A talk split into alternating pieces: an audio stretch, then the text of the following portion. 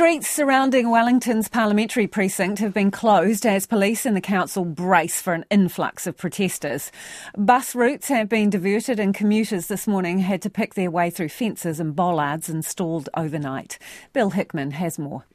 The protesters are expected to descend on Wellington tomorrow, coming from all across the country in a demonstration organised by the Freedoms and Rights Coalition.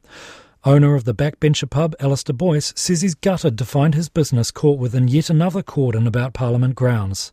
He says it's crazy the roads have been closed a day ahead of the protest. This is ridiculous. We just keep shutting the city down. I mean, how do they think we're going to survive?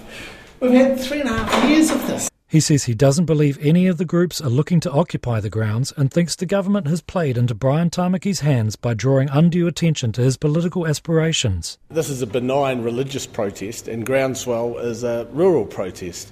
They're not going to occupy the precinct, they're not going to occupy Parliament. Everyone should go about their daily lives as usual. Massive overreach. Irene Liu's cafe and catering business sits just beyond the barrier blocking off Molesworth Street.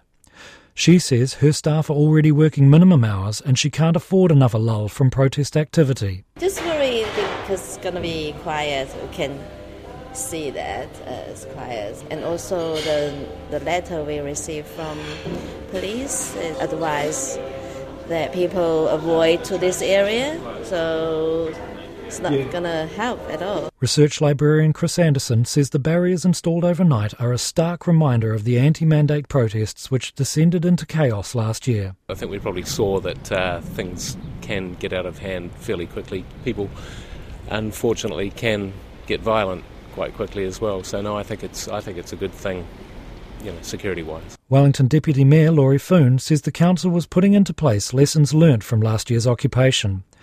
She says she's not expecting trouble, but the road closures would help authorities have some control over the impact of the protest. It's a valuable part of our democracy. We agree with freedom of speech, so we need to enable them to happen in a safe way. And so that's the process that we're going through at the moment, is to keep the protesters safe, keep the city safe, and keep the city moving as best as we possibly can. Commuter Nicole says she felt the council and police were right to prepare ahead of the protests. I'm just hoping it's not like last time, you know. I understand they need to come and have their say, but hopefully they'll do it quite, you know, peacefully and tidily. A Parliament worker who did not want to be named said staff had been told to work from home tomorrow.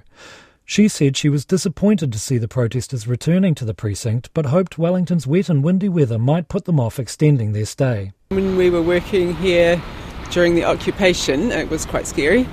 And um, so I feel safer with the police, um, police presence and our security as well. And um, yeah, so it's good. Protesters are planning to march on Parliament after meeting at Civic Square at ten a m tomorrow.